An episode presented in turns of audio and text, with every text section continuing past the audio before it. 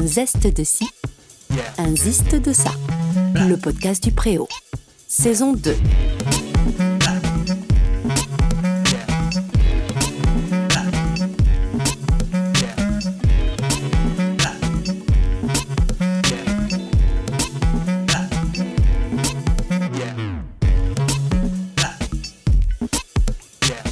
À 16 ans, que savons-nous de ce que nous voulons devenir?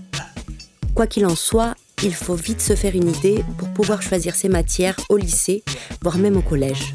Puis arrive le bac, le parcours sup et l'université. Quel est le chemin que les jeunes étudiants doivent faire aujourd'hui pour construire leur éducation et leur futur professionnel? Pour en parler, voici Marilou et Louis, deux étudiants universitaires à Paris et accessoirement serveurs au préau. Salut Marilou.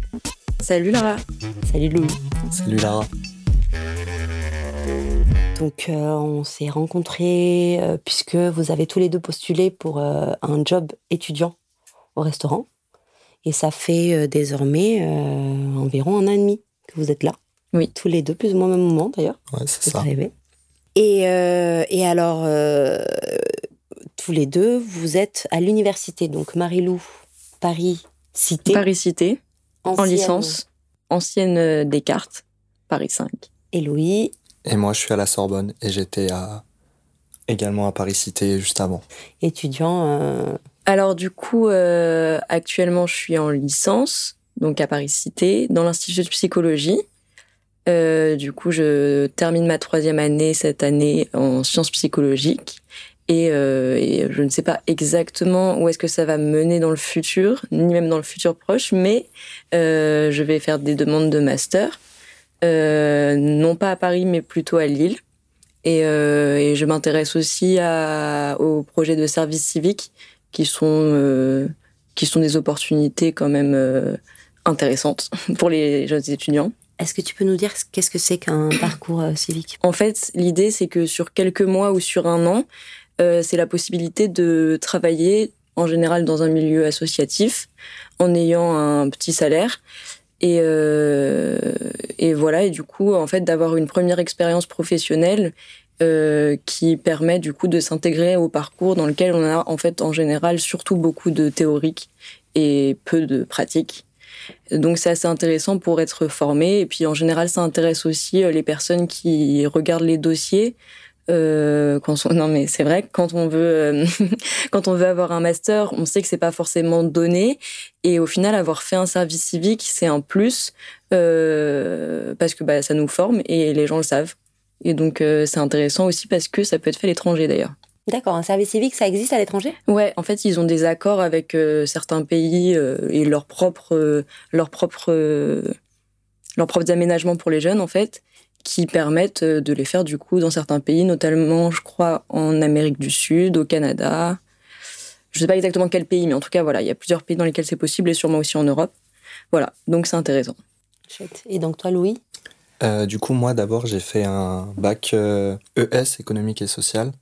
Puis après, j'ai fait un, pff, même pas à la moitié d'un semestre de DUT euh, information, communication, option publicité, qui ne m'a pas plu. Je suis pas resté très longtemps. Euh, et euh, juste ensuite, en fait, euh, j'ai commencé une licence de sciences sociales, du coup, à Paris Descartes, à ce moment-là, qui est devenu Paris Cité. Et après ça, bah, juste en fait cette année, je suis rentré en master à la Sorbonne, à l'I- à l'IDS. C'est euh, l'Institut des études du développement de la Sorbonne. C'est à Nogent en fait. Et je suis en, en master et, euh, études du développement du coup, parcours local. Donc, est-ce que tu peux nous dire qu'est-ce que ça veut dire euh, En gros, euh, pour faire simple, bon, la licence de sciences sociales, déjà, c'est une licence très générale où, en gros, euh, on va dire qu'on a certaines disciplines euh, qu'on retrouve à chaque semestre qui sont euh, la sociologie, euh, l'anthropologie, l'économie et, euh, on va dire, euh, la démographie. Mais euh, concrètement, en fait, euh, chaque semestre, on, on touche un peu à plein de disciplines. On a fait un peu de géo, un peu de statistique, un peu de psychologie, etc. Et euh, les études du développement, c'est un peu plus particulier. C'est toujours, un, pour le coup, une, formation assez générale. Euh, on, a toujours, euh, on est toujours sur des disciplines des sciences sociales. les disciplines phares, c'est toujours un peu, en gros, l'économie, la sociologie et l'anthropologie. Mais là, pour le coup, on touche de manière, même si ça reste très général, on, est beaucoup plus focus sur le développement économique et social, du coup. Et en gros, on va dire que c'est un peu, c'est très compliqué à expliquer, mais moi, mon, master, il est un peu focalisé sur euh, le développement des pays dits du Sud, en gros. Euh, c'est un peu un, abus de langage de dire ça, mais en gros, c'est les pays, euh, les pays pauvres et les pays anciennement colonisés, en fait. Et on va dire que c'est une discipline, le développement qui est apparu en gros après la Seconde Guerre mondiale et qui s'est vachement institutionnalisé maintenant, en fait, assez récemment, quoi. C'est une discipline assez nouvelle où où le but, en fait, c'est euh, littéralement le progrès social et économique sur tous ces aspects, en fait. Donc c'est un peu compliqué à expliquer. C'est euh, au-delà d'une discipline, c'est surtout une dynamique, en fait. Ok.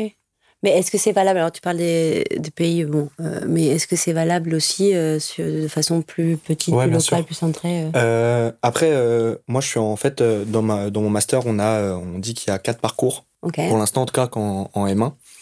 On a un parcours agriculture, un parcours épaule pro, c'est beaucoup plus accès économique, un parcours euh, crise et un parcours local. Donc en gros, on a deux parcours plus euh, on va dire, sciences sociales, et deux parcours plus accès économie, même si c'est une discipline des sciences sociales, mais plus accès économie.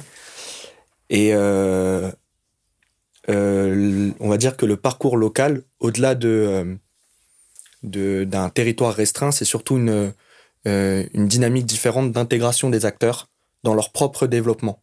En fait, c'est un peu l'idée de euh, euh, on fait euh, développer, enfin ça veut pas dire grand-chose, mais en gros, on développe un territoire à partir des acteurs eux-mêmes présents et, possiblement à partir des ressources déjà présentes sur le territoire. Mais dans les faits, ces quatre parcours de mon master, ils mènent au, même travail. Et même si c'est axé sur les pays dits du Sud, en réalité, euh, je crois qu'on a euh, seulement, euh, je sais pas, 40% des étudiants qui travaillent finalement dans les pays du Sud. Ça marche très bien de travailler également dans les pays, bah, par exemple en France, on pourrait typiquement travailler dans la réinsertion sociale.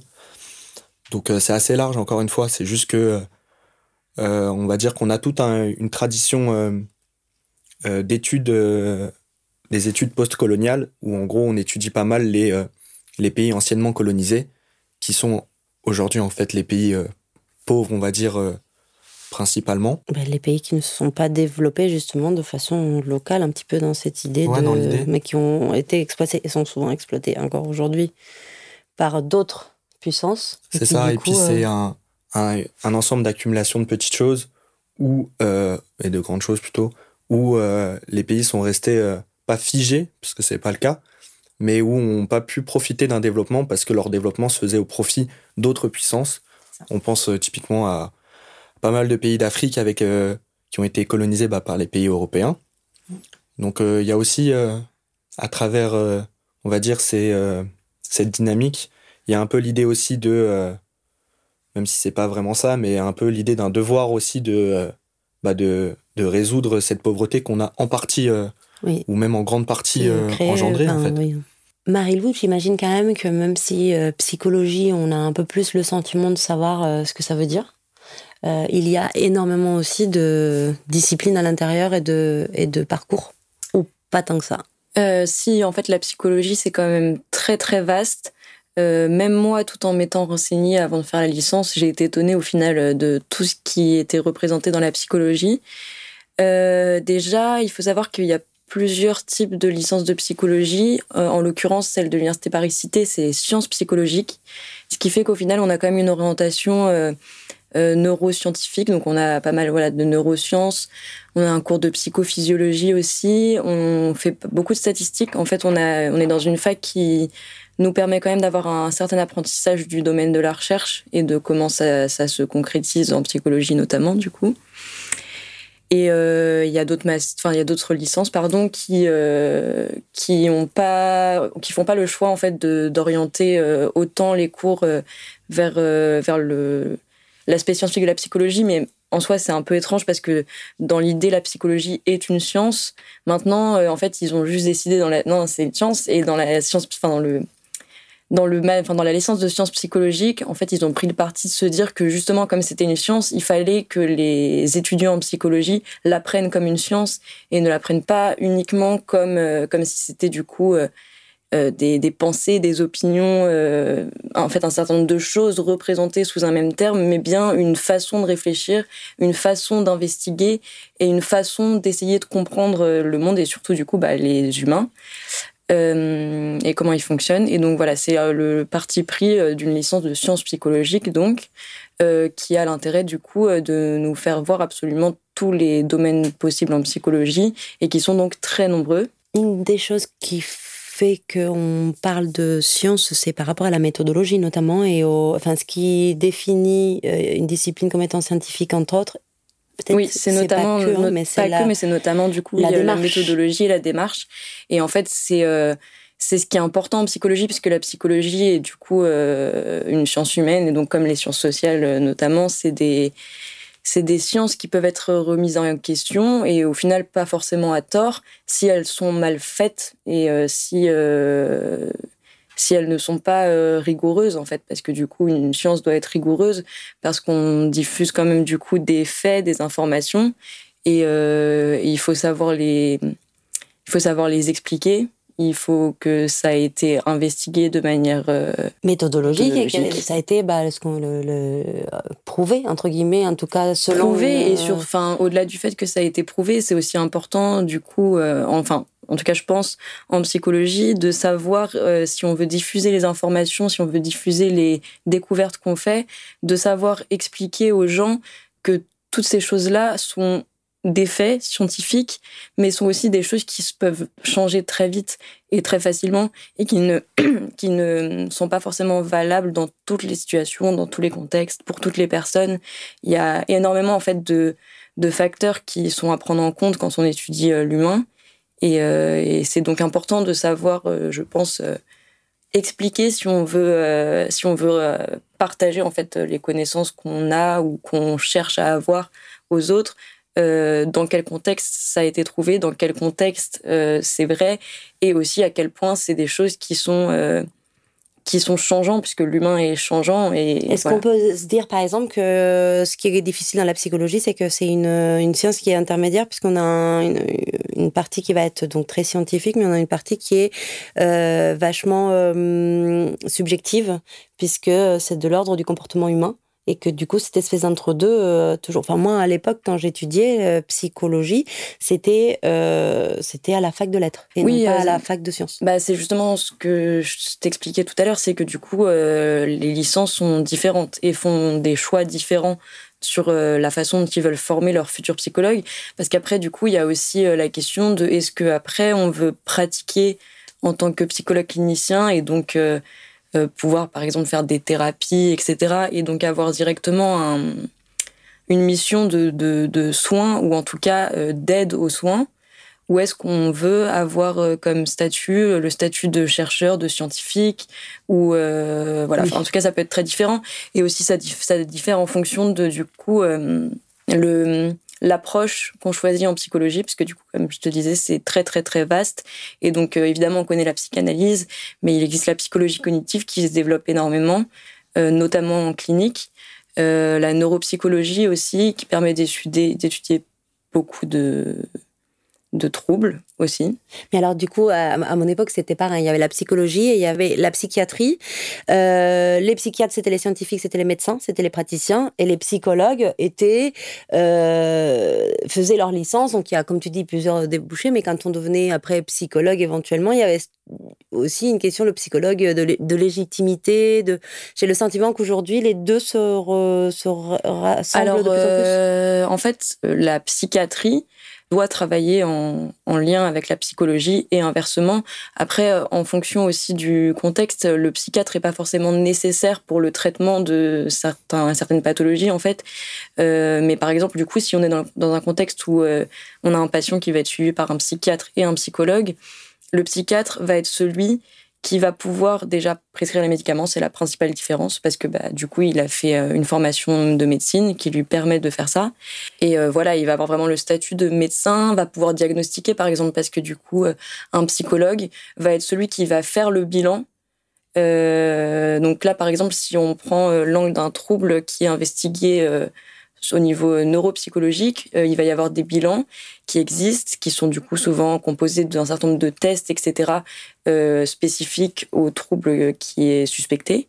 Et une fois que ce bilan a été, euh, a été euh, fait par le psychologue, le psychologue fait une hypothèse diagnostique, mais en fait, le diagnostic est posé officiellement par le psychiatre.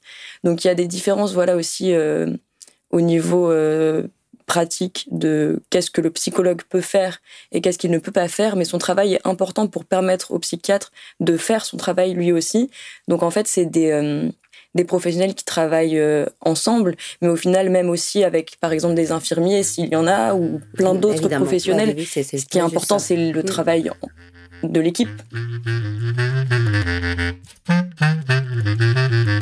Mais justement, euh, j'ai le sentiment que de plus en plus, on se rend compte qu'il faut créer des équipes parce que jusqu'à il y a pas longtemps, dans les milieux médicaux, c'était compliqué euh, souvent de regrouper les problématiques, euh, les, communications entre les différents médecins, entre celui qui va voir quelque bah, chose, voit un autre oui, oui. spécialiste et ainsi de suite. Et de plus en plus, on essaie de regrouper euh, pour pouvoir euh, avoir une prise en charge globale des, problématiques d'une personne, d'un patient. Oui, mais en fait, c'est d'autant plus important dans le contexte où les médecins sont surchargés, où ils ont plus le temps et où en fait on entend beaucoup de, professionnels de santé revendiquer ce droit à avoir plus de temps avec les patients et à pouvoir pratiquer euh, de manière plus humaine, si on peut dire ça comme ça. Je sais pas trop si ça fait du sens, mais en tout cas, euh, en tout cas de pouvoir euh, vraiment traiter les patients comme des personnes qui ont besoin d'un soin qu'on cherche à leur apporter et non pas juste un dossier à traiter et à passer à l'autre. Le problème, c'est que du coup, euh, s'il y a beaucoup de patients et pas beaucoup de médecins, et donc notamment pas beaucoup de psychiatres, c'est compliqué de faire ça. L'avantage, s'il y a une équipe, c'est que du coup, les gens peuvent se relayer. Et en fait, le psychologue, il apporte ça aussi au-delà du fait que du coup, il peut faire des investigations pour chercher à savoir euh, quel est le trouble que la personne. C'est pas le, en fait, c'est pas la mission principale. La mission importante aussi du psychologue, c'est quand même une mission de, de soutien et, euh, et, de prise en charge, comme tu disais, et aussi d'orientation du coup de la prise en charge. en charge euh, notamment même par exemple des, des euh, pas de la personne directement touchée par une pathologie, mais des personnes autour, qui vivent avec au quotidien. Et tout ça, c'est des choses que le psychologue est censé pouvoir détecter pour pouvoir ensuite orienter vers d'autres professionnels, pour pouvoir mettre en place voilà tout ce qu'il faut pour que la prise en charge soit faite correctement et, et avec, euh, avec tous les autres professionnels du coup. Donc oui, là on parle euh, en particulier des, des, psychologues, enfin des, des, étudiants en psychologie qui deviennent psychologues. Il y a d'autres façons d'être psychologue euh, que d'être professionnel oui, évidemment. des patients. quoi qu'il en soit, vous êtes tous les deux donc gervaisiens, donc du oui. près Saint-Gervais. et moi, je suis extrêmement curieuse. J'aimerais un tout petit peu savoir justement comment ça se passe à partir du moment où on est peut-être fin du collège, début du lycée, comment on construit son parcours euh, d'éducation pour euh, plus ou moins euh, réussir à aller vers là où on veut, surtout avec ce nouveau dispositif, un nouveau il a peut-être quelques années déjà, mais de parcours sup où il y a des espèces de choix, des, des, des ponts, trucs comme ça. Euh, je précise quand même que tous les deux, alors vous avez euh, un petit peu d'écart. Toi, tu es en licence, toi, tu es en master. Donc il y a déjà, enfin, toi, Marie-Lou, mhm. tu es en licence, toi, Louis, tu es en master. Donc on a déjà un petit décalage. Euh, mais en plus, vous deux, vous faites partie des étudiants qui se sont retrouvés bien embêtés par l'arrivée du Covid et le confinement. Exact. Donc voilà, c'est un tout petit peu les deux choses que j'aimerais vraiment qu'on aborde. C'est comment euh, on organise son futur euh, en tant qu'élève et quel a été l'impact euh, du Covid dans votre parcours? Moi, je suis du coup, je suis né en 2000. On était la première génération en fait à avoir eu le système parcoursup, du coup, qui est le système qui a succédé à APB. Et moi, la première année, c'était pas top comment il a été fait. Mais je crois que les années suivantes, il n'était pas top également. Mais la première année, c'était particulièrement pas terrible. Euh, parce que en gros la grande différence de parcoursup avec euh, APB c'était surtout que c'est devenu hyper sélectif mais pour le coup euh, moi ça m'a pas trop impacté parce que j'ai eu un peu de chance j'ai eu en fait tous les vœux que je voulais quand j'ai fait parcoursup explique-moi comment ça marche en gros parcoursup c'est un fonctionnement assez simple c'est on a une dizaine de vœux, je crois que c'était 10. Je tu dois poser des vœux. tu poses. Tu dois dire voilà ce que je voudrais faire. La grande différence avec APB, c'est qu'il n'y avait pas d'ordre dans les vœux. APB, on faisait. Alors, mon premier vœu, c'est ça, mon deuxième, c'est ah celui-là. Oui. Mm. Et du coup, si tu étais accepté à ton, à ton premier vœu et que tu avais ton troisième vœu, bah, tu étais obligé de prendre ton premier parce que tu avais fait un ordre. Euh, Parcoursup, c'était pas du tout la même chose. Tu postulais pour euh, la licence, le BTS, le DUT, peu importe, la formation en tout cas que tu voulais faire. Ça ne concerne que l'université, on est d'accord Non, ça concerne les, BTS, les écoles. Après, les écoles privées aussi? il y a certaines, Oui, il y a certaines écoles privées qui passaient par euh, Parcoursup. Et il y a certains. Après, il y a certaines écoles euh, et formations qui devaient passer hors Parcoursup, mais la plupart des formations passaient par Parcoursup. Ça veut dire que les, différentes structures vont s'inscrire dans la plateforme et proposer. Ce Je pense que les, structures n'avaient même pas spécialement besoin de s'inscrire. Je sais même pas comment ça s'est fait enfin comment le site a été créé en, tant que tel. C'était juste qu'en tant qu'étudiant, on avait tous un numéro qui est notre numéro étudiant. On s'inscrivait euh, via ce numéro sur, la parcours, sur Parcoursup et on formulait euh, nos vœux où on avait, euh, je sais pas, un CV, une lettre de motivation, quelques documents à rendre. Moi, je me souviens que pour mon DUT, le DUT que j'avais commencé, on avait dû faire le résumé d'un livre de communication, quelque chose comme ça. Donc euh, on va dire que, mais globalement, en gros, il y avait un CV, une lettre de motivation à fournir. Ensuite, il y avait l'ouverture du coup euh, de Parcoursup. Il y avait trois, euh, on va dire, trois résultats possibles une fois qu'on avait formulé les vœux et que la plateforme était officiellement ouverte. Soit on était refusé à notre formation, enfin aux vœux de la formation, soit on était accepté, soit on était en liste d'attente. Par contre, par exemple, on pouvait être accepté à plusieurs formations et continuer d'attendre, de ne pas, enfin d'accepter aucune des, des, formations parce que justement, euh, la formation qu'on désirait le plus, on était en attente. Du coup, on bloquait les places pour les autres qui, eux, étaient en attente sur les formations auxquelles on avait été accepté. Parce que tu pouvais ne pas répondre. C'est-à-dire que tant que tu réponds pas, ta place est gardée si elle est acceptée. Il y avait un délai de je sais plus combien de temps. 3-4 jours quand même, non? Enfin, je sais pas du coup si ça a peut-être changé entre les euh, différentes années. Mais il me semble que moi, on avait quand même pas beaucoup de temps. On avait 3-4 jours. Euh, et après, si on ne validait pas, le vœu s'en allait et la place se libérait pour quelqu'un d'autre. La première année, je suis quasiment sûr qu'on avait deux semaines. Parce que je me souviens qu'on bloquait beaucoup. Moi, j'avais, j'ai eu de la chance, j'ai été accepté à tous mes vœux, en fait. Et euh, j'avais pas accepté tout de suite, parce que je réfléchissais à lequel je voulais. Et pendant ce temps que bah, tu réfléchis, et bah, tu bloques euh, globalement ta place pour tous les autres euh, vœux où tu as été accepté pour d'autres personnes. Mais ça, c'est, ça se passe quand Les réponses? En août Non, non, c'était avant, je crois. Avant ça, les ça peut aller jusqu'à tard en fait. Bah, par contre, ça, ça, durait jusqu'à septembre. Par contre, ça ouvrait, mm. euh, je crois que c'était en mai ou en juin. Ou que mm. ah oui, non, mais les réponses, c'est en septembre. Bah, non, ça démarre en, ah. les, réponses démarrent en mai ou en juin, je me souviens plus exactement.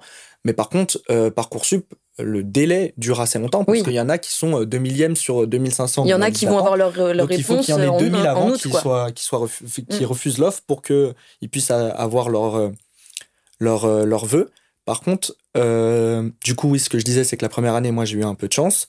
Euh, mais euh, je me suis dirigé vers un DUT qui m'a pas du tout plu. Et du coup, je me suis réinscrit sur Parcoursup l'année suivante, qui était donc la deuxième année de Parcoursup. Et c'était toujours pas terrible. Mais là, par exemple, moi, j'étais plus prioritaire, en fait, dans les, dans les vœux. Ça veut dire que vu que j'étais pas sorti de bac, j'étais sorti plus un de bac parce que j'avais fait déjà une année, et bah dans ce cas-là, on est plus prioritaire. Et euh, alors que l'année précédente, j'avais eu euh, tous mes vœux euh, dès le début quasiment, là, j'en ai eu aucun au début. J'en ai eu aucun, et au final, j'ai eu qu'un seul vœu. Et bon, ça tombait bien, c'était le vœu que je voulais, tant mieux. Mais j'ai dû attendre, je sais pas, j'ai validé, enfin, j'ai eu la réponse à ce vœu au tout début de l'été, quoi. Alors que l'année précédente, vu que j'étais prioritaire et que je sortais du bac, et bah tous mes voeux euh, m'étaient donnés du coup. Ça veut dire qu'aujourd'hui, si on veut se réorienter, il faut, il faut passer par... Euh, oui. Même si ça fait trois ans que tu es à la fac déjà, tu dois repasser par Parcoursup. Après, on a des profils différents. C'est que euh, entre... en fonction des profils des gens et des formations qu'ils ont faites, par exemple, si quelqu'un veut se réorienter et veut aller en licence, je sais pas, de sciences sociales, mais qu'il a déjà fait une licence euh, de euh, psychologie, généralement, ça va être assez ouvert parce que bah il y aura une passerelle assez simple en fait. Mm. Mais euh, s'il venait d'une licence de physique-chimie, ça va être un peu plus compliqué quoi. Donc il y a toujours euh, cette question de priorité parce que c'était ça la grande différence avec APB, c'est que c'est devenu beaucoup plus sélectif. Euh, Parcoursup, ça a vachement mis ce, bah, système de il y a un nombre de places pour telle licence, il y a un nombre de places pour telle formation. Et en fait, il faut être dans ce nombre de places, sinon tu l'as pas. Et en plus, c'est ben, bah, alors du coup, c'est qui qui décide de qui euh, qui c'est une question de, de timing, celui qui s'est inscrit le premier, celui qui a le meilleur dossier, les meilleures notes. Euh? C'est sur dossier, non C'est sur dossier, c'est complètement sur dossier. C'est sur euh, les notes de ta première et de ta terminale. Enfin, pas du dernier semestre de terminale parce que tu l'as pas. De toute manière, c'est le bac. Euh, mais c'est sur tes notes de première, euh, sur tes trois trimestres et sur tes deux premiers trimestres de terminale. Et euh, je me demande s'il n'y a pas également, si possiblement il n'y a pas dans quel secteur académique tu te trouves. Nous, on avait pas mal ce truc, en tout cas la première année, où on avait eu l'impression que globalement, dès qu'on demandait une fac hors académie de Créteil, eh ben, on était refusé. D'accord. Parce que le prêt euh, dépend de l'académie de Créteil. C'est ça, le euh, prêt, c'est dans l'académie. Enfin, pour le coup, il n'y a pas de lycée au Pré Saint-Gervais, c'est au, au, Lila. Ah. Mais euh, il n'y a pas de lycée au ah, Saint-Gervais. Mais bon, globalement, c'est à 5 minutes, donc c'est pas très. ça va. Non, mais mais, mais je crois que c'est techniquement c'est interdit. Il n'y a pas de, il y a pas d'académie, il n'y a pas de, il y a pas de. tu es dans telle académie, donc tu peux. C'est plus dur d'aller dans telle dans telle fac. Mais on avait quand même vachement eu cette sensation. De toute façon, dans mon, dans mon lycée, la sensation générale, c'était euh, personne n'a eu ses vœux, globalement. Euh, même ceux qui avaient des dossiers de folie euh, où ils Alors, avaient des dossier, très bonnes voilà. Le dossier, c'est pas, c'est les élèves doivent constituer un dossier. Ou on parle du dossier scolaire hein, qui est transmis directement par le lycée au. il me semble que tout est transmis.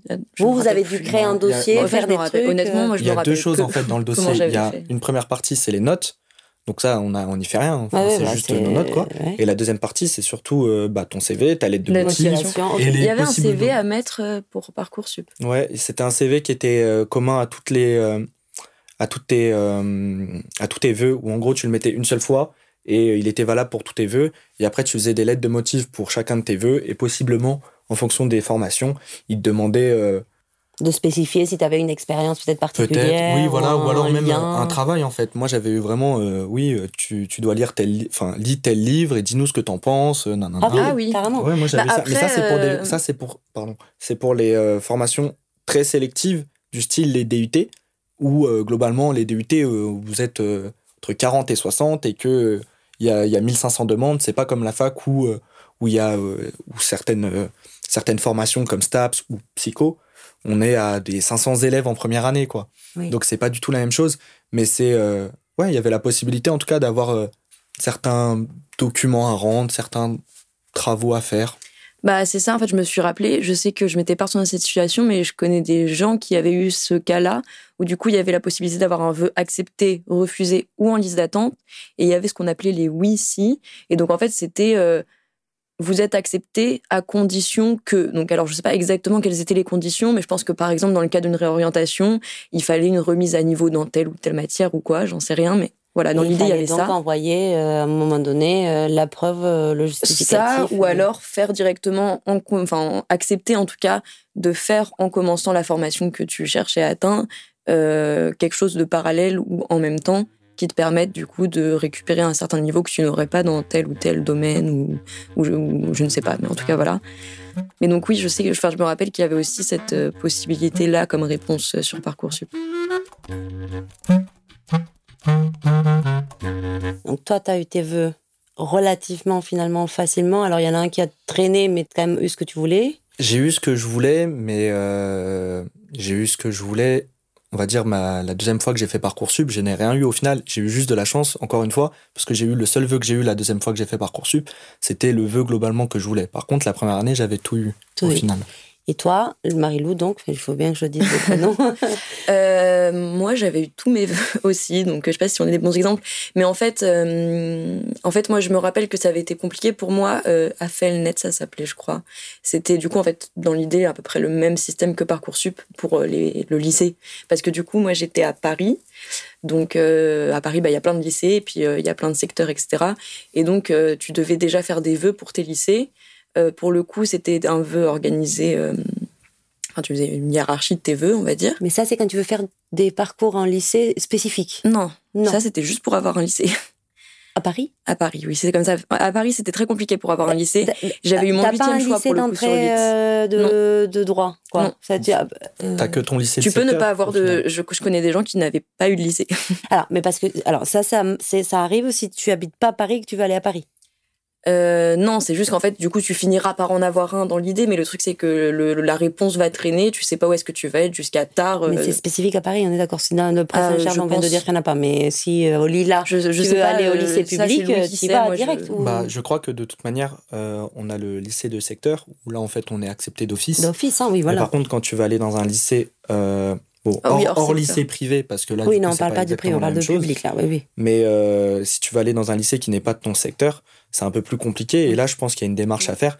Par contre, euh, d'office, euh, moi, je sortais du collège du, du Pré-Saint-Gervais. Du coup, on n'avait pas de lycée au, au, euh, au Pré-Saint-Gervais. On était tous d'office, on pouvait tous aller, enfin, sans sélection, à celui des Lilas ou alors à celui de Pantin, qui sont en gros ceux de notre secteur, quoi. Mais par contre, dès que tu veux un truc plus spécifique ou alors zone, mais si tu vas à Paris, c'est sûrement parce qu'il y a quelque chose dans le lycée qui... L'idée, c'est que, c'est que de toute façon, tout le monde passe par là. Euh, je sais pas si ça a changé depuis, je pense pas, en tout cas, j'en ai pas entendu parler. Mais du coup, en fait, euh, tu finis ton collège et tu dois faire ces choix-là, tu dois les hiérarchiser. Euh, parce qu'en fait, dans, dans, un secteur parisien, je crois qu'en tout, il y en a quatre, c'est divisé en. il y a quatre parts, quoi, sur Paris. Et en fait, euh, et en fait du coup, il n'y a pas un lycée de secteur, mais il y en a peut-être quelque chose comme 20. Bah forcément. voilà. Et du coup, euh, il faut faire des choix. Et euh, alors là, pour le coup, nous, ça avait été très compliqué parce que du coup, pareil, on était tombé une année d'une réforme, mais au final, un peu comme tout le monde, parce qu'il y a toujours des réformes chaque année. donc, euh, donc, chaque année, c'est un peu la surprise. Et nous, on avait eu un nouveau système avec le brevet où il y avait eu un contrôle contrôle continu et qui n'avait pas été géré pareil dans les différents collèges. Et donc, en fait, il y avait des collèges qui avaient été très favorisés, d'autres non. Nous, en l'occurrence, on n'avait pas du tout été. Et donc, on avait eu euh, vraiment, pour la grande majorité, nos derniers choix. Euh, voire pas de choix. Et donc c'est vrai que ça, ça avait été très compliqué. Et du coup, euh, j'étais rentrée dans Parcoursup avec quand même un peu l'appréhension que ça fasse la même chose, ce qui ne s'est pas du tout passé, bien heureusement, parce que du coup j'ai eu le choix. j'ai eu toutes les, toutes les, tous mes vœux qui avaient été acceptés. Euh, je crois.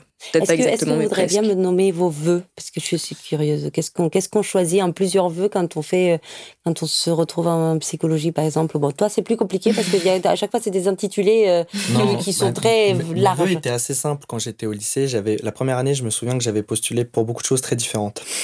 j'avais postulé pour deux DUT communication. Euh, ah oui, parce que c'est chaque établissement. Si tu veux faire la com et que tu veux trois établissements. Bah, il faut faire trois, ça fait trois vœux sur les, dix déjà. Certains établissements sont plus durs à aller que dans d'autres. J'avais postulé pour deux établissements, euh, deux DUT communication, une fac de communication à P8, justement, Paris 8. J'avais postulé pour deux euh, licences de sociologie. Je savais pas trop ce que je voulais faire. Euh, j'avais postulé, postulé pour des STAPS, donc c'est des licences de sport. Et j'avais postulé pour des écoles d'architecture. Et euh, par exemple, pour les écoles d'architecture, j'avais eu des entretiens à faire, etc. À celui de la Villette, par exemple. Ok. Il y a une école d'architecture à la Villette. Oui, bien sûr. Il y, a, il y en a, je crois, deux, trois à Paris même, et il y en a une à la Villette. Et euh, j'avais postulé pour globalement ça communication, sociologie, sport et, euh, architecture.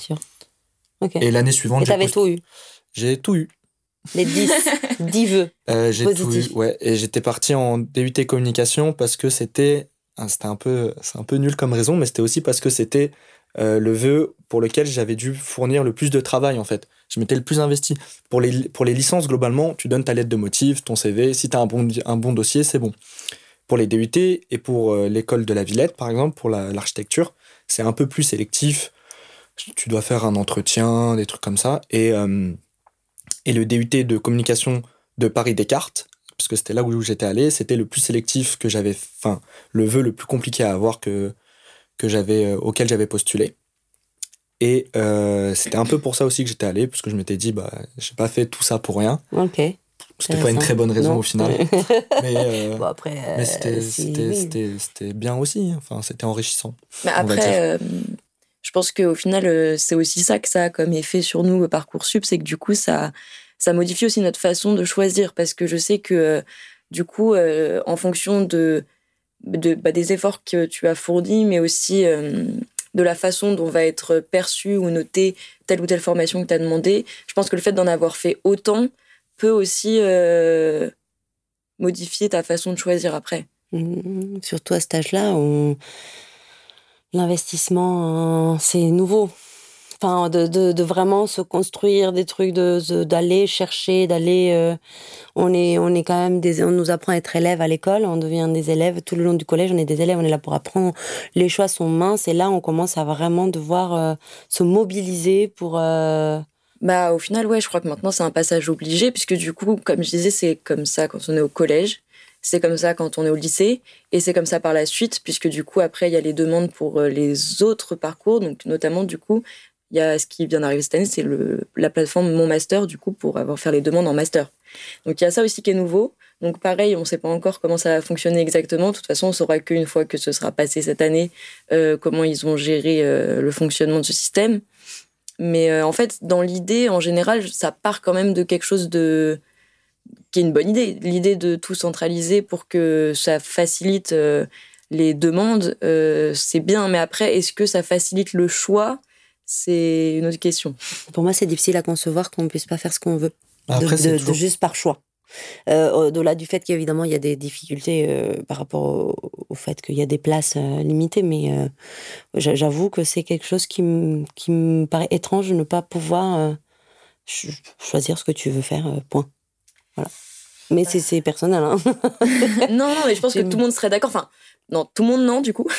mais beaucoup de gens seraient d'accord. En tout cas, moi, je suis d'accord. Maintenant, euh, maintenant, au final, euh, je sais que euh, même si c'est compliqué, du coup, des fois, d'atteindre certains de ces objectifs, au final, des fois, ce qui me plaît, c'est à la fois d'avoir galéré à les atteindre et aussi, des fois, en fait, je me rends compte que j'ai pas envie de tant galérer pour tel objectif et que du coup peut-être que c'est pas ça et qu'il y a autre chose que je pourrais faire que je vais atteindre plus facilement parce qu'en fait c'est quelque chose qui qui est quelque chose que je n'avais pas imaginé forcément dans mon parcours, mais peut-être qu'en fait, au final, se retrouver face à des obstacles, euh, si jamais c'est pas des obstacles insurmontables, ça peut aussi des fois peut-être permettre de se rendre compte d'un certain nombre de choses. Maintenant, dans l'idée, euh, pour les masters par exemple, où il y a très très peu de place, j'espère qu'ils vont pas non plus trop nous défavoriser parce qu'au final, se retrouver sans master du tout et, euh, et rien pouvoir faire à la place, c'est pas cool. Donc, enfin, c'est forcément pas cool. Bah, Après, c'est pour ça que je parlais de service civique parce que du coup, déjà, ça favorise euh, pour les demandes en master de l'année suivante. Et puis aussi, euh, ça, permet, bah, ça permet de faire quelque chose si jamais on n'a rien eu. Mais par exemple, bah, ma cousine qui du coup a été dans cette situation et a du coup fait un service civique, elle a beaucoup plus de, de stress au niveau de cette plateforme master, puisque du coup, elle aura plus tous ces choix-là, toutes ces opportunités qui permettent euh, de faire quelque chose de, de manière alternative. si ta cousine là, donc elle a fait son service civique, est censée quand même appuyer son CV pour la demande de master, mais on peut quand même la refuser. Si on la refuse, elle est, elle est bloquée bah, puisque elle, ne peut plus faire, du service civique. Tu peux en faire un. Tu peux en faire qu'un, ouais. Ok. Et, euh, et du coup, ben. Donc voilà, en fait, c'est ça. je pense que le, le, ce qui est compliqué, du coup, avec euh, toutes ces plateformes-là, que ce soit du coup pour Parcoursup ou que ce soit plus tard, euh, c'est surtout ça. C'est qu'en fait, au final, quand tu passes une première fois, ça va. Mais plus tu repasses dessus, plus tu as, je pense, ce sentiment d'échec, ce sentiment de revenir en arrière, qui est un peu compliqué, je pense, à gérer. Au final, moi, y passer une fois, ça me dérange pas plus que ça. Mais c'est vrai que me dire que je vais devoir peut-être le refaire l'année suivante, puis l'année suivante, jusqu'à ce qu'un jour peut-être ça marche. Euh, ça, ça me plaît moins comme idée. Mais du coup, c'est quoi? C'est que l'idée, c'est qu'on a envie que les, les jeunes fassent moins d'études et qu'ils commencent à travailler plus tôt, parce qu'en fait, encore la seule conclusion que je peux tirer de ça, c'est que si tu retrouves un master, en général, ce que tu fais, c'est que tu commences à travailler. Oui, mais après, ça dépend. En fait, au final, avec certaines licences, tu peux te mettre à travailler. Avec une licence de psychologie, l'idée, c'est que t'as euh, ni le diplôme ni le titre, donc euh, tu peux rien faire, en tout cas en tant que psychologue. Donc tu vas pouvoir aller travailler ailleurs. Pour pouvoir exercer, il faut avoir un master minimum. En fait, euh, pour pouvoir exercer, pratiquer en tant que clinicien, il faut un titre que tu obtiens à la fin de ton master, mais avec d'autres conditions, du style un certain nombre d'heures de stage, etc. Et je pense qu'il doit y avoir aussi d'autres choses qui te font obtenir ce titre. Et avec un master, tu as le diplôme de psychologue.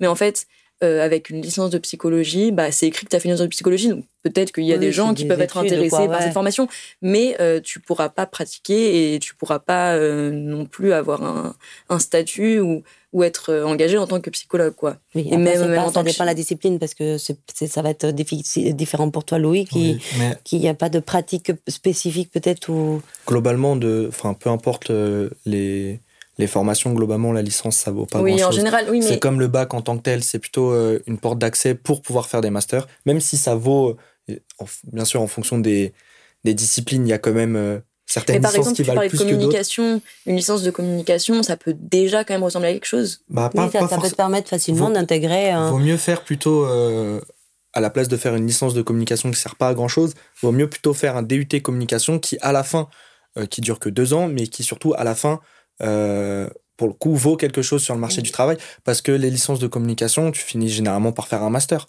ou alors aller à CELSA, euh, qui est une étude de euh, l'école publique de communication, parce que toutes les autres sont privées. Et c'est quand même globalement, les licences, ça vaut pas. Enfin, c'est, rare. Bah, après, je sais pas comment fonctionnent les autres licences. Ça dépend les. Je pense. Je sais pas comment ça fonctionne, mais je sais qu'en psychologie, c'est vrai que en soi, ça me semble totalement logique et légitime qu'on n'accepte pas après de nous faire travailler direct. Parce qu'en fait, on ah a une formation qui est uniquement théorique, on n'a pas du tout appris à pratiquer, on connaît au final beaucoup de choses, mais du coup, on n'est pas assez spécialisé. ça, c'est spécifique à, à, la psychologie, je, pense, parce qu'il y a une pratique. Aussi. Euh, il, faut savoir. En fait, il faut une, forte, une grosse base théorique, et du coup, qu'on met trois ans à construire. Et par contre, après ça, en fait, euh, moi, personnellement, j'ai qu'une hâte, c'est de faire mon master, parce que du coup, euh, il y a des, il va y avoir des stages, ça va être plus pratique, et surtout, ça permet de se spécialiser enfin, parce qu'il y a plein de masters de psychologie qui existent, et tu peux enfin, du coup, choisir, parmi toutes ces choses très intéressantes que tu as pu apprendre, laquelle t'intéresse le plus et dans quoi tu veux te diriger, même si évidemment ça ne te ferme pas les portes au reste, mais en tout cas ça te permet euh, de peut-être donner plus de sens à ce que tu fais, je pense, que quand euh, ça reste très large et très général et où euh, c'est du coup très intéressant et très enrichissant. Mais ça permet peut-être pas de se rendre compte pourquoi je fais ça exactement, parce que du coup, c'est pas si. Oui, mais c'est ça, c'est que, enfin, à mon avis, il y a deux axes en fait dans les études. C'est le, le, le, problème, c'est qu'aujourd'hui, les études sont proposées aux élèves dans un but unique de professionnalisation. Alors que pour moi, les études, avant tout, c'est pour apprendre, en fait. Et, euh, voilà, et qu'on puisse, l'idée qu'on puisse euh, passer du temps à apprendre pour apprendre, c'est un concept qui n'est plus trop trop euh, démocratisé, j'ai envie de dire.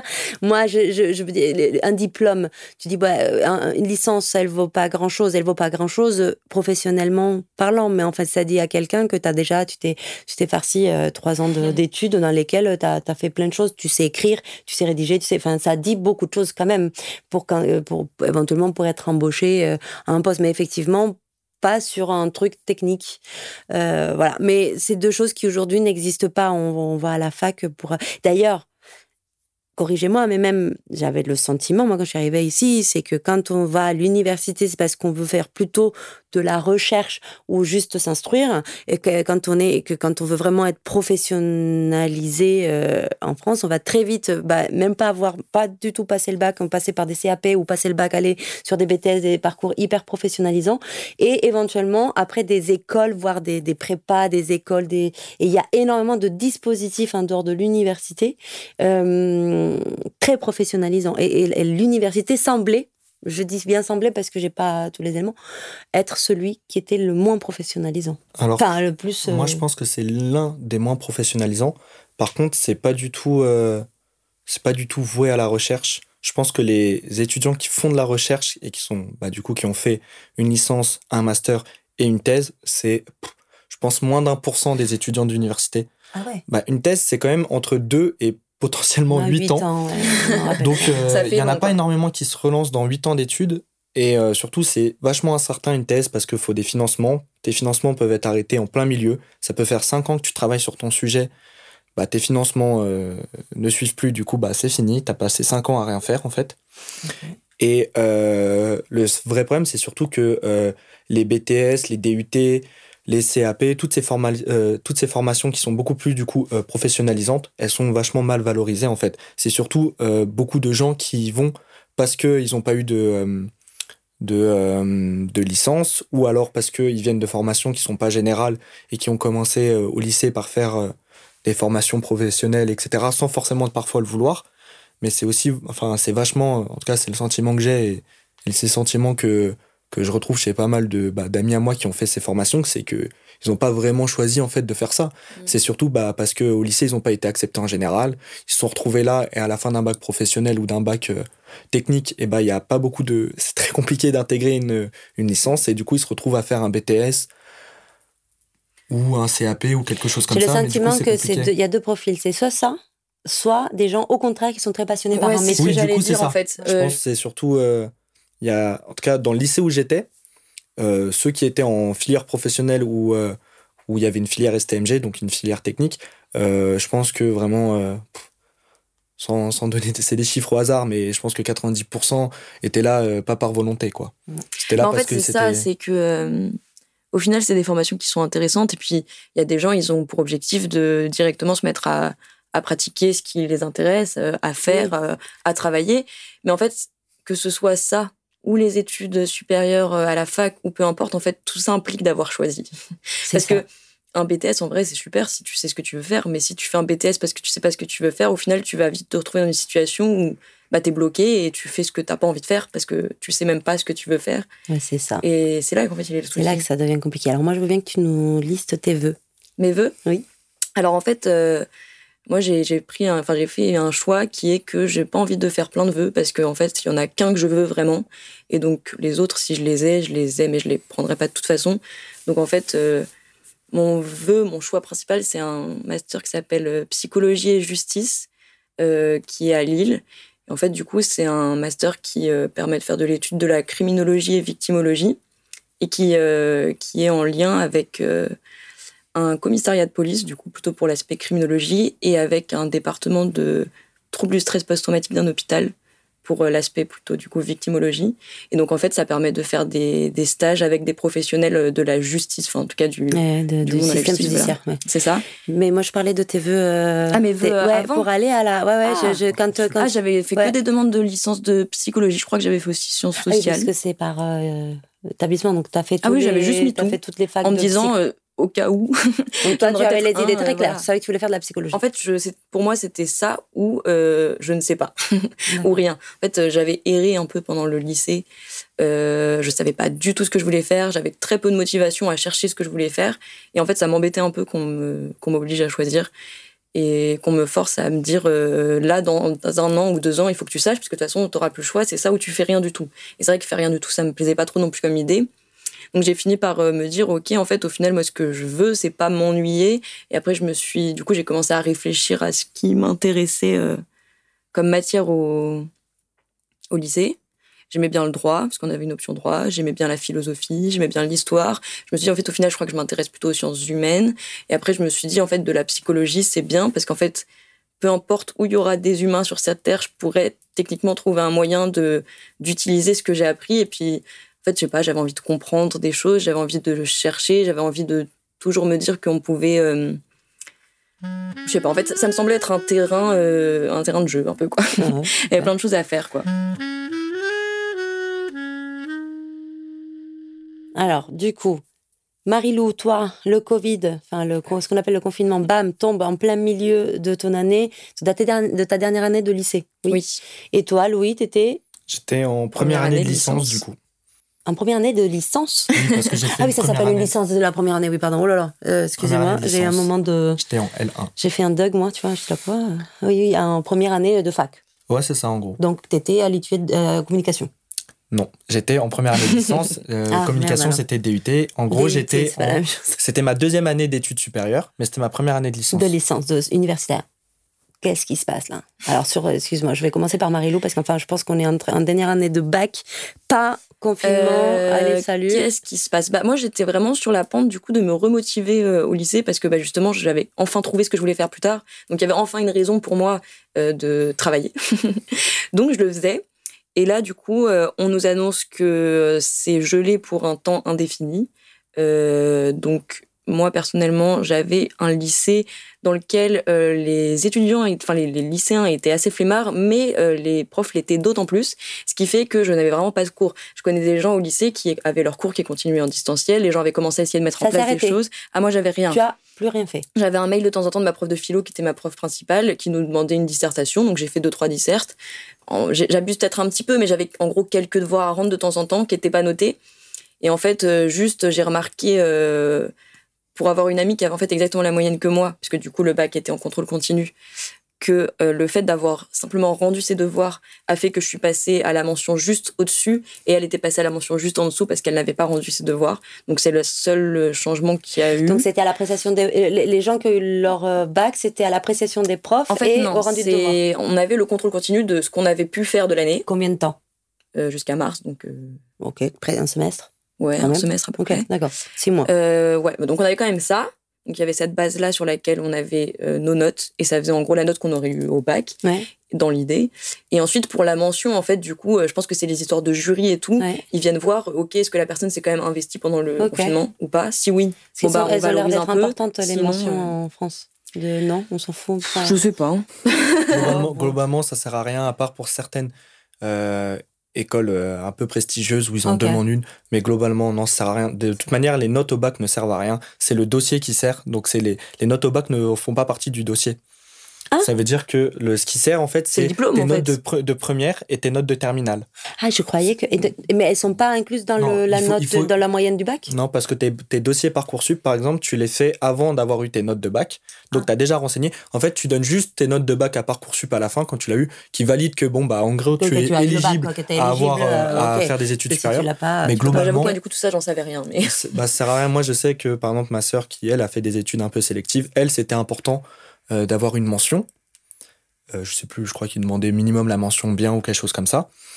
Mais euh, enfin, c'est vraiment euh, dans le cadre où tu veux faire des études très spécifiques, où c'est des, des, des, bicursus, où tu suis deux cursus en même mhm. temps, etc. Mais globalement, ça sert à rien. Ça ne va pas t'aider à avoir. Non, ce qui est important, c'est tes notes de première et terminale. D'accord, ok. Donc, première et terminale, les gars, c'est maintenant. et donc, du coup, quand on est à la fac et que l'année s'arrête en plein milieu, peut, peut-être un peu plus simple quand on est en, euh, bah, Nous, ils n'ont pas fait grand-chose non plus, en fait, mais je crois qu'il y a très peu de facs, de toute manière, qui ont, euh, euh, lors du premier confinement, qui ont su répondre convenablement. C'est-à-dire que moi non plus, j'ai plus cours. En fait, on a juste plus cours. Moi, j'avais pas mal de dossiers à rendre, par contre, où on nous donnait, bon, bah, du coup, il n'y a plus de partiel, mais vous allez me faire tel dossier avec telle fiche, etc. Mais globalement, on avait quand même beaucoup moins de travail que, que habituellement. Euh, en fait, ils ont tous mis vraiment en place. Euh, sur la deuxième année, en fait. Sur la deuxième année, qui était euh, du coup 2020-2021. c'est ça. Où là, pour le coup, tout le monde a eu vachement cours en visio. Oui. Et il y avait des travaux à rendre beaucoup plus et des examens à la maison. on pouvait carrément regarder sur Internet. On avait, on avait cours. Bah, y a, N'abusons pas. Ça, ne dévalorise pas nos, nos ça, dépend, ça dépend des facs, etc. c'était pas mon c'était pas mon but. C'est vrai que j'étais là, genre, en fait, euh, non, à la maison, euh, en fait, au final, ça a été euh, au tout début, enfin, en tout cas, enfin, pas du coup au tout début, mais à la fin du début, on va dire. Du coup, quand moi je suis rentrée à la fac, on était encore en plein dedans, mais il commençait un peu à avoir développé une bah, organisation, les, méthodes ou une organisation. Le Zoom le Zoom, les fameux oh, Zoom. Mon Dieu, le Zoom. Avec les profs qui euh, essayent tant bien que mal de nous faire allumer les caméras, mais c'est un peu compliqué quand t'es en pyjama dans ton lit et qu'en fait, en vrai, voilà, bon. Bref, mais en tout cas, du coup, on avait les Zooms.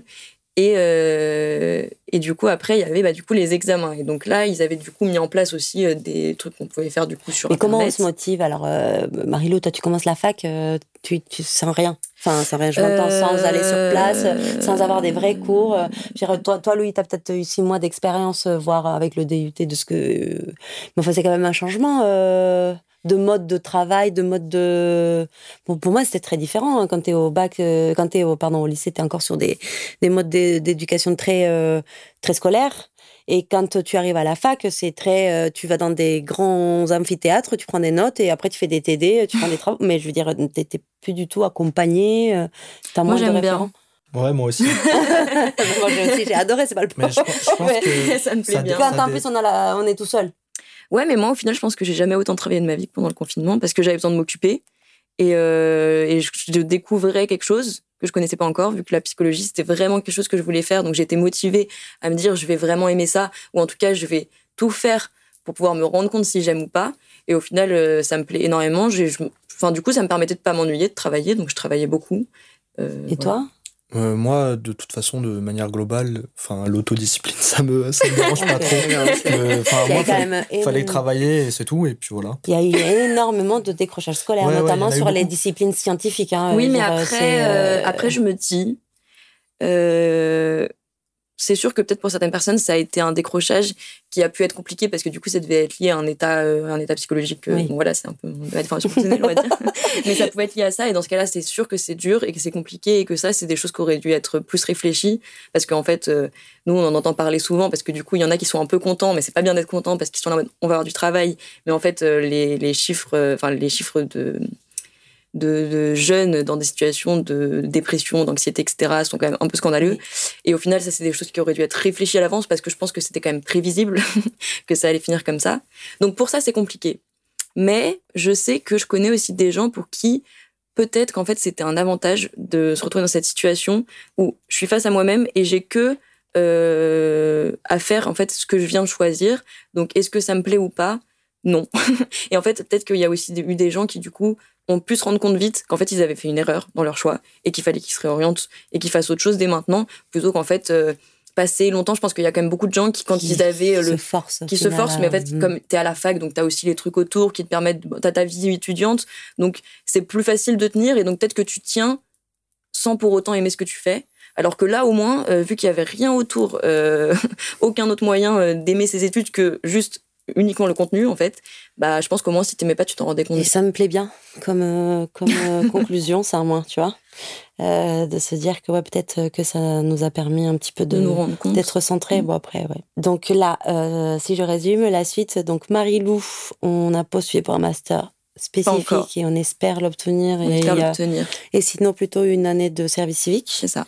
Dans un domaine proche. J'aimerais, oui. J'aimerais dans un domaine proche. Le service euh, civique à l'étranger Dans l'idéal, à l'étranger quand même. Il y a, des cibles euh, déjà ou pas trop? Trop Au Canada plutôt. Parce que du coup, c'est un endroit que je visais pas mal pour mes études à la base, vu que c'est euh, un pays dans lequel la psychologie, notamment, est quand même vraiment, on va dire, pas forcément plus développée, mais peut-être mieux développée, ou en tout cas abordée d'une manière qui me plaît plus qu'en France.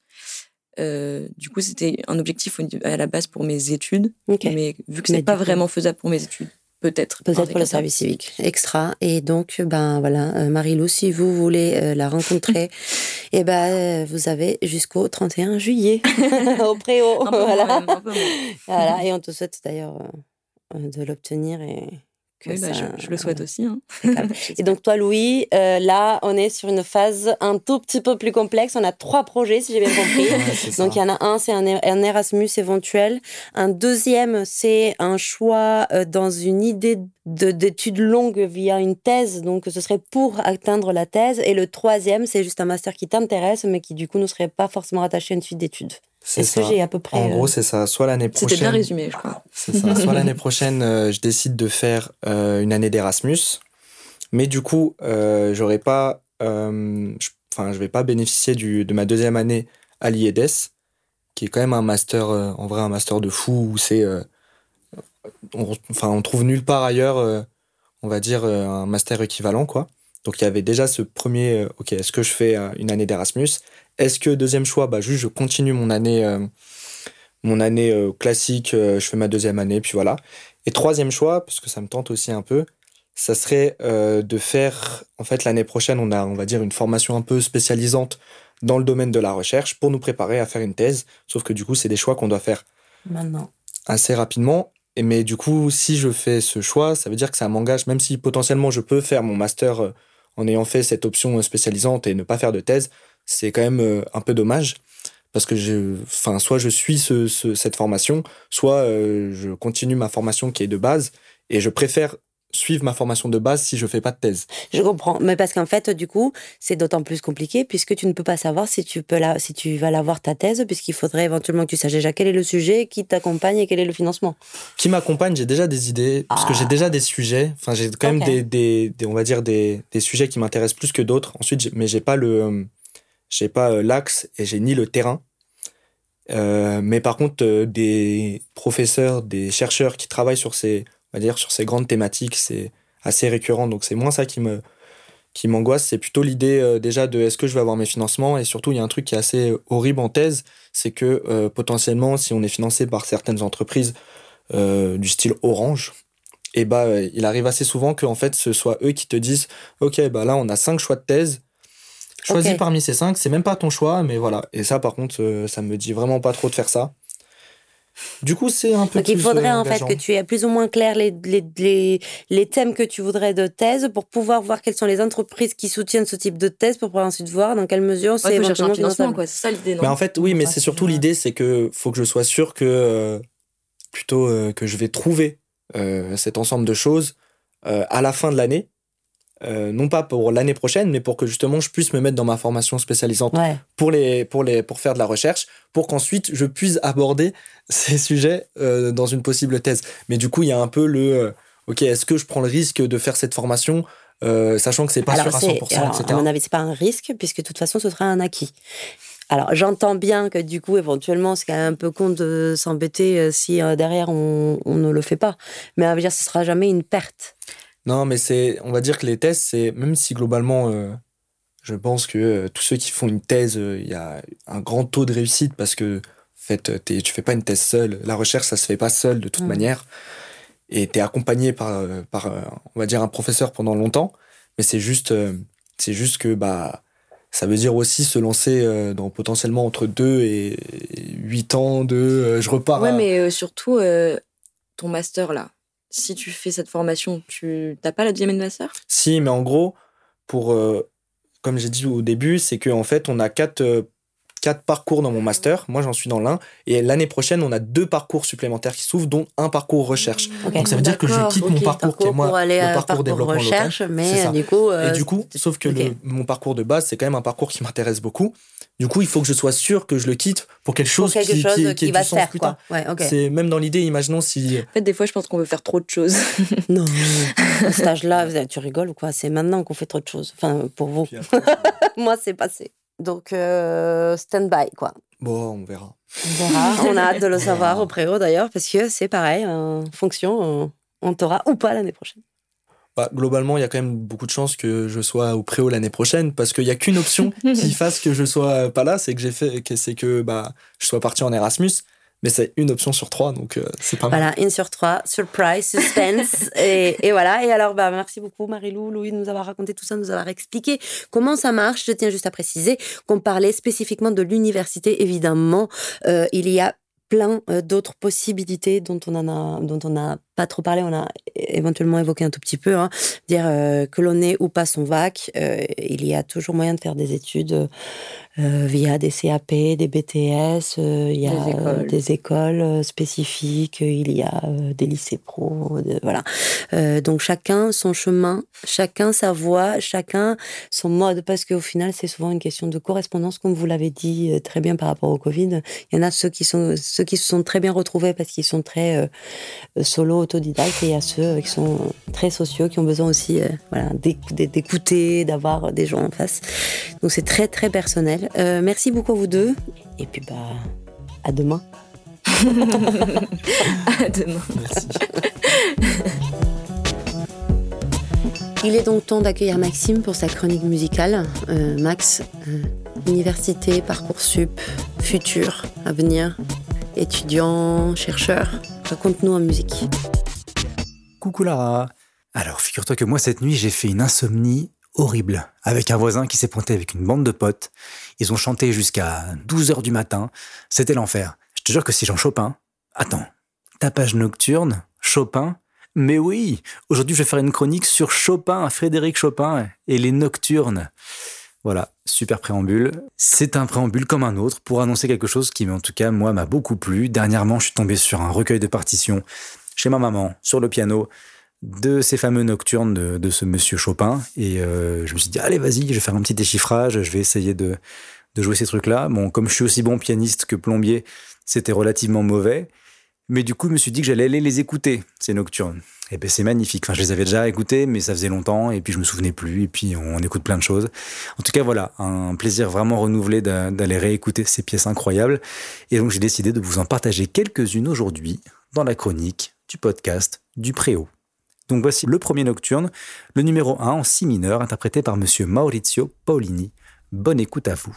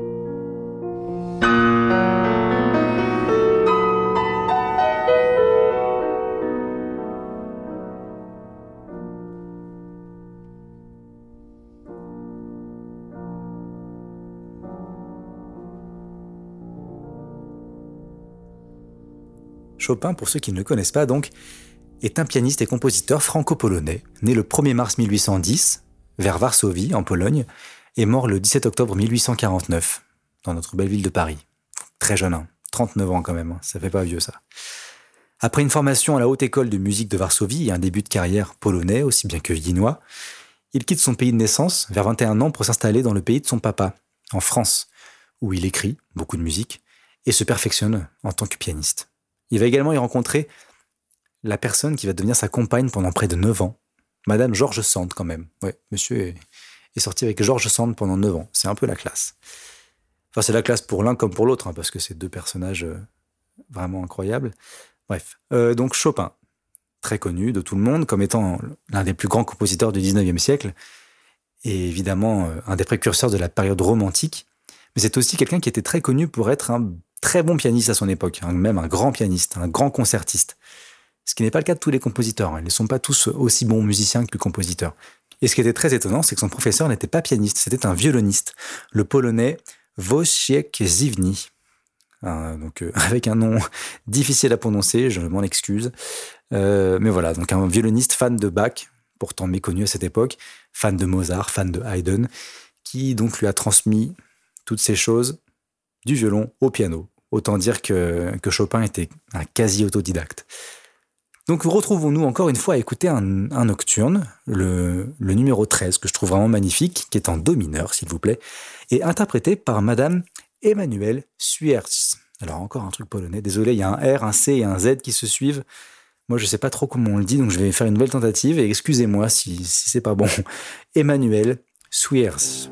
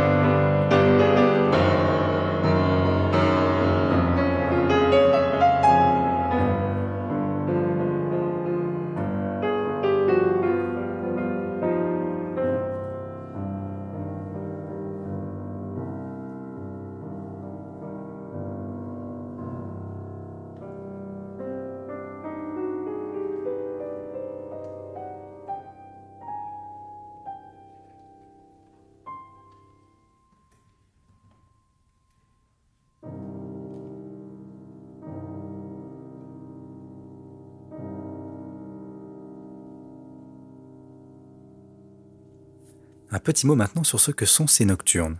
Alors déjà, Chopin n'a pas inventé le nocturne. Il a juste largement popularisé le style, il l'a répandu. Mais le nocturne au départ, c'est une forme qui repose sur un mouvement mélodique, assez lent, d'expression lyrique, pathétique, avec beaucoup d'ornementation mélodique et une partie centrale accélérée.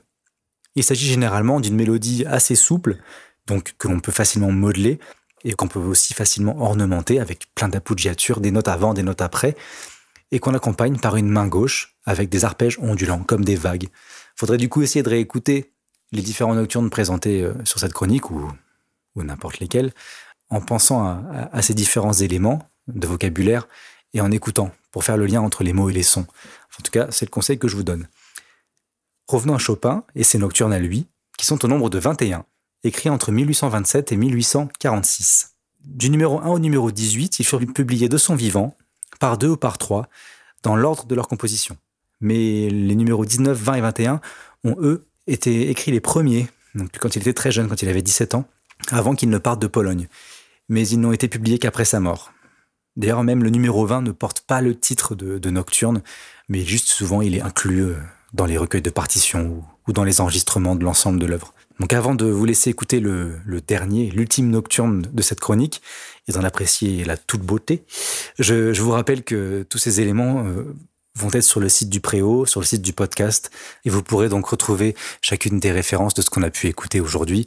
Je vous invite aussi d'ailleurs à aller découvrir ce que Chopin a écrit d'autre, euh, que ce soit la marche funèbre ou les préludes, tout est magnifique, et je pense que ça, ça vaut le détour. Euh, je vous laisse donc avec euh, le dernier nocturne, qui est en do dièse mineur cette fois, interprété une nouvelle fois par Monsieur Paolini, Maurizio Paolini. Je vous laisse avec euh, cette pièce magnifique et vous souhaite une bonne fin de journée. Bonne écoute.